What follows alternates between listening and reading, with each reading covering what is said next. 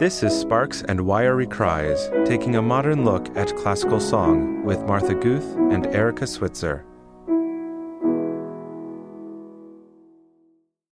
Welcome to Sparks and Wiry Cries. We're your hosts, Martha Guth and Erica Switzer. This episode will celebrate the songs of American composer Libby Larsen. She's written over 40 vocal works with piano or chamber music ensemble, and we got a quote from our good friend Paul Sperry, tenor, who wrote, "What I love about Libby's songs is her way of capturing the mood of a text, whether it's prose or poetry, intense or lighthearted, with music that seems to reveal the writer's intention. And while she's at it, she gives singers and pianists musical and vocal challenges that make her songs great fun to perform." Libby Larsen was born in Wilmington, Delaware, on Christmas Eve in 1950. She studied at the University of Minnesota, where her teachers included Dominic Argento, Paul Fetler, and Eric Stokes. She was determined to find a role for the composer outside of academic circumstances, and in 1973 she co-founded, with the composer Stephen Paulus, the Minnesota Composers Forum, known as the American Composers Forum since 1996. Larsen has also been resident composer for the Charlotte, North Carolina Symphony Orchestra and the Colorado Symphony Orchestra. A strong advocate of issues such as music education and women in music, Larsen has been a visiting professor and a guest lecturer at numerous institutions.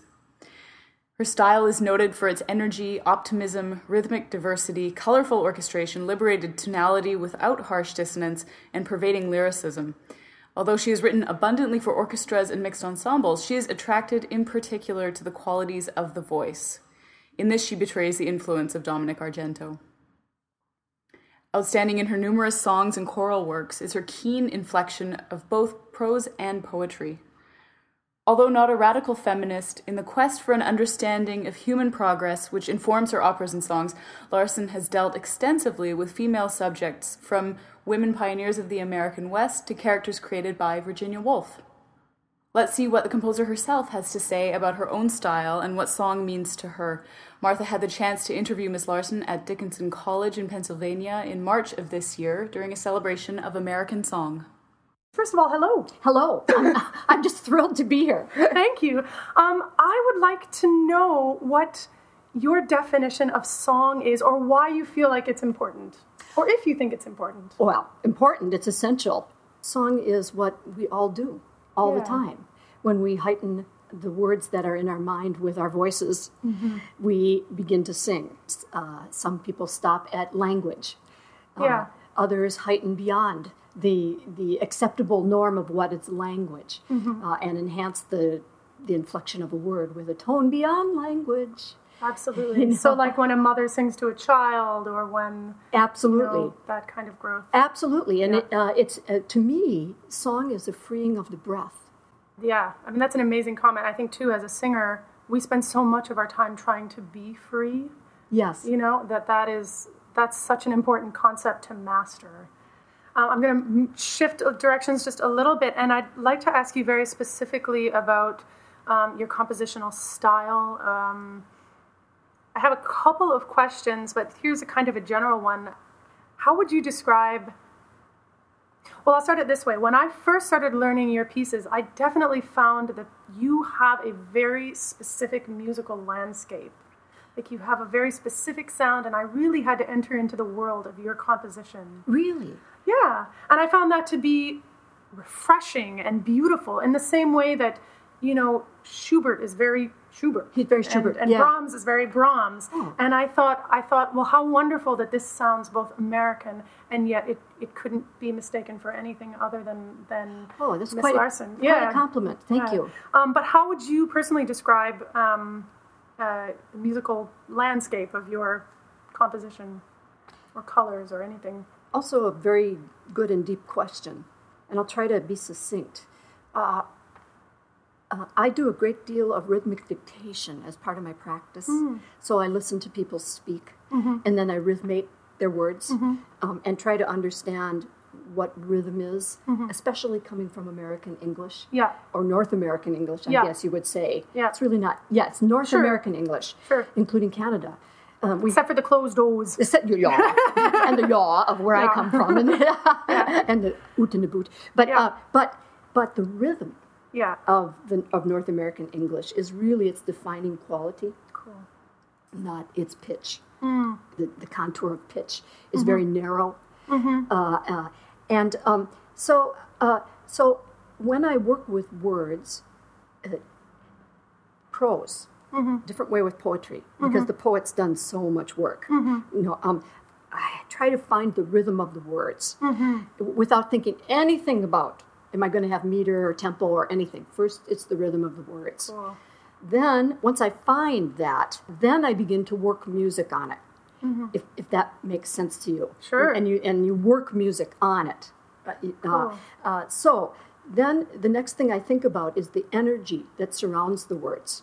So it's the rhythmation plus the energy, and this still has nothing to do with pitch. So what I'm looking for in my pitches, is to really find a world that comes from jazz. Cool. So many chords. My favorite, current favorite, three-tone chord is a fourth plus an augmented. Okay. Yeah. And it's it works on piano very well. It doesn't work so well on other instruments, but sure. And sharp 13 chords and mm-hmm. sharp 11 chords, mm-hmm. which it creates a certain kind of immediacy. Yeah. So that in the air, there's already an emotion wrapped up with it. There's already something. There's an immediacy. There's a recognition, some sort of an abstract cultural recognition. Sure. I don't want to appropriate jazz and put it in my music. That's not it. More like Bartok. Okay. As I want to come up through it, mm-hmm. And come to the surface. Of my pieces, what ends up being what you hear for pitches. So she talked a lot about her influences, the filter of her sound, and taking the sounds and qualities from a wide array of music. This was her point, I believe, with the jazz chords, and she does this also with styles like bluegrass, boogie-woogie, rap, lute songs, more abstract sounds as well, like horse hooves, and then she takes these essential sounds or ideas of the music as energy flow and interprets it through her own lens. Today we're going to hear one of Miss Larsen's most performed works, Try Me Good King, Last Words of the Wives of Henry VIII. Let's hear what Miss Larsen has to say about this incredible cycle of songs. I composed Try Me Good King, 5 songs on the last words of 5 of the 6 wives of Henry VIII, mm-hmm. on commission from the Marilyn Horne Foundation. Yeah. Who contacted me about writing a song for Megan Miller, that year's prize winner. Yeah. And I was, of course, delighted. I have been fascinated with the wives of mm-hmm. Henry VIII for decades, mm-hmm. For lots of reasons, way too numerous to talk about here. Mm-hmm. But I just decided at that moment, I just said, this is it. I'm going to do this now for this. And then I got my research together, extracted from the very courtly English, mm-hmm. extracted a libretto, mm-hmm. and surrounded it with courtliness in the piano, but extracted what I felt were essential words. I love that you say that even though you took text out, that you filled it in already with the piano. Yes, with the piano. Already. Yes, which is one of the techniques of extracting prose and turning it into song mm-hmm. text. Is that you eliminate the adjectives, most of the verbs, mm-hmm. you look at the adverbs, and almost all of those become non-texted music, mm-hmm, mm-hmm. And you keep the essential words. And in doing that, I found each of the queens. You did weave some similarities throughout each of the 5 pieces, and would you speak to that a little? Yes. Yeah. Yes. I wanted to create, well, first of all, each of the wives found herself in a conundrum. Mm-hmm. I'll say. A conundrum. Yeah. And a conundrum of royal making. Yeah. That is, produce an heir or don't be alive. Meaning a male heir, or don't be alive, and that's quite a conundrum. Yeah. And so I, if you could see us talking here, you'd see that I'm rocking my hand back and forth, and what that is C and C sharp. Yeah. You know, and so I thought, I am going to play around between C and C sharp, you know, often. And that was going to represent the... That's the conundrum. The difficulty. Yeah, the difficulty. Conundrum. It's also an interval in the soprano voice that can cause problems. Mm-hmm. And it's right in that little break that's uncomfortable for sure. Yeah. It is. It's uncomfortable. Mm-hmm. And we're told, no, that's really F sharp G. That's a different break. Oh, no, yeah. No, the C sharp break, that's a conundrum. Yep. You know, and so so you'll find that. I also wanted to create tolling, bell tolling, chimes and tolling. So I created some gestures, mm-hmm. you know, which are bells tolling, or could be, and they're very abstract, but you get the feeling. They're definitely right, very present. I mean, I think and in doing that, I also wanted to create the musical equivalent of cavernous halls. Mm-hmm. You know, so in the bell tolling, which move from high to low, mm-hmm. wide leaps fairly often. The pedal is always down, so you get a great deal of resonance from the mm-hmm. piano, which does give us a feeling of not being able to quite hone in. Divorce, behead, die. Divorce, behead, die. Helpful little phrase, don't you think? Yeah. This was how Ms. Larsen in grade school remembered the order of the wives of Henry VIII. King of England, from 1509 to 1547. Since then, she's been fascinated with the personal consequences of power that befell the Tudor family and the circle of political intrigue of both church and state, which caused such a wrenching in the private lives of the seven people, Henry and his six wives. Henry's sixth wife, Catherine Parr, outlived him and brought some domestic and spiritual peace into Henry's immediate family. Although her written devotions are numerous, and her role in the story of the six wives of Henry VIII is that of a peaceful catalyst. In these songs, Miss Larsen chose to focus on the intimate crises of the heart that affected the first five of the six wives. In a sense, this group is a monodrama of anguish and power. Miss Larsen interwove a lute song into each song, including John Dowland's In Darkness Let Me Dwell, that is in Catherine of Aragon and Catherine Howard. Also Dowland, If My Complaints, is woven into Anne Boleyn, and Pretorius's Lo, How a Rose Ere Blooming is in that of Jane Seymour. Thomas Campion's I Care Not for These Ladies is in the song Anne of Cleves. These songs were all composed during the reign of Elizabeth I, and while they are cast as some of the finest examples of the Golden Age, they also create a tapestry of unsung words which comment on the real situation of each doomed queen. I've taken these comments from Ms. Larsen's own commentary on this cycle, and you can read more about that on her website. Catherine of Aragon was the first wife. She was Catholic and very queenly in her demeanor. She was, in fact, the most devout, and maintained up until her death that she was still married and the true and only wife of Henry VIII. Henry divorced her to marry Anne Boleyn, and she lived on for some time, dying around the same time that Anne herself was beheaded. During the marriage, Catherine, after 5 miscarriages, stillbirths, and the birth of one son who died in infancy, delivered Mary, who was later Mary I of England. Henry courted Anne Boleyn for a long time before she relented. She did not want to be married to the king. She used her sexuality as manipulation and as a tool to deny Henry for a long time, even as they were an item in court. This, of course, only made Henry want her more, and for her he changed the course of history and the Catholic Church. As divorce was not permitted in the Church at that time, he split apart from Catholicism and created the Church of England, what is known today as Anglicanism, or Episcopal for the Americans. The Church of England set the king up as head of the church as well as head of the state, and therefore he decreed that divorce was legal and would not be a barrier to the entrance of heaven. Anne gave birth to a daughter, Elizabeth, later to be crowned Elizabeth I of England. As she could not produce a male heir, Henry grew tired of her and moved on by trying her for treason. She was beheaded. In this song, the words taken from letters and a final speech before she was beheaded, she tries to convince in every way she knows how that she is innocent, becoming angry at times, pleading at times, sweet and manipulative as well. These are the first 2 songs of Try Me Good King by Libby Larsen, sung by soprano Martha Guth, played by pianist Anne Kissel Harper.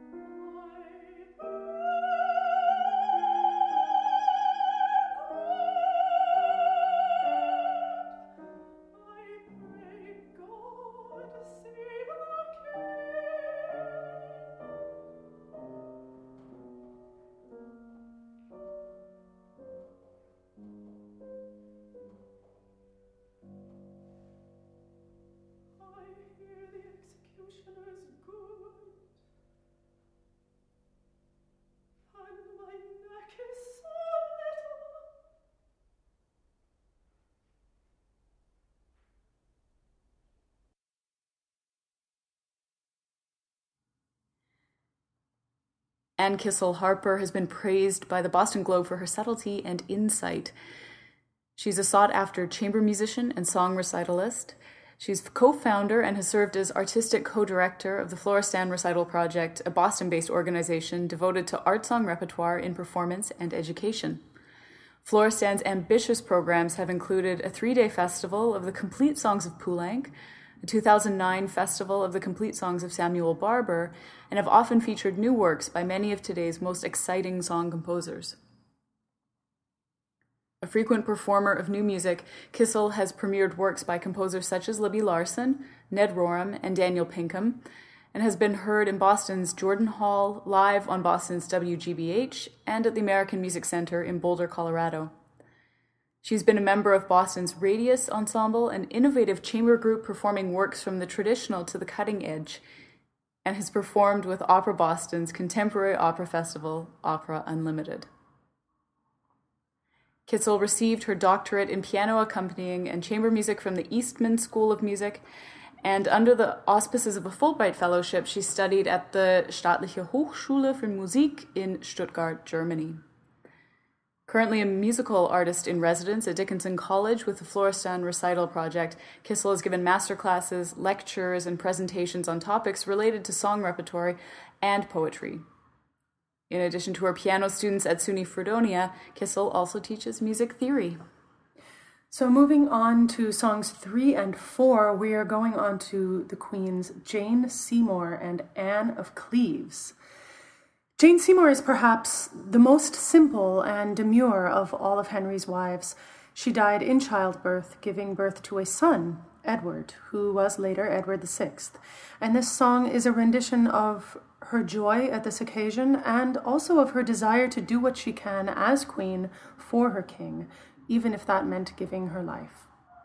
Anne of Cleves, by comparison, was perhaps the most devious and cunning of all of the queens. She was known to have a fancy for liquor and gambling. She was not attractive to Henry at all, and their marriage, in fact, was never consecrated. And that allowed Anne to keep her life when she divorced Henry and was, in fact, taken as, quote, Henry's sister. She outlived him and outlived her life, surrounded by wealth, and was a great confidant and friend to the king until the end of his own life.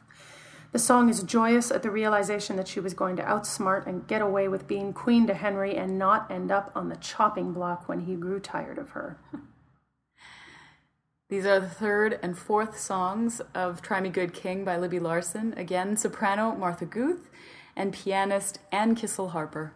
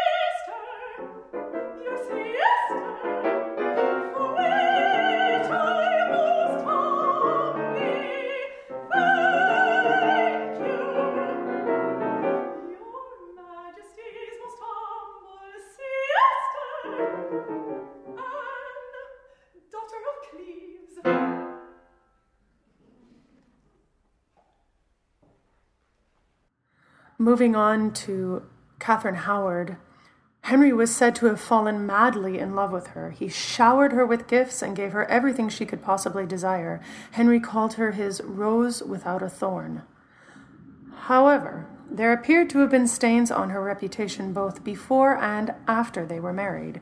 She was beheaded for treason, very specifically for adultery. Catherine was 21 years old at her death and had only been married for 2 years to Henry. The men that she was linked to were also killed.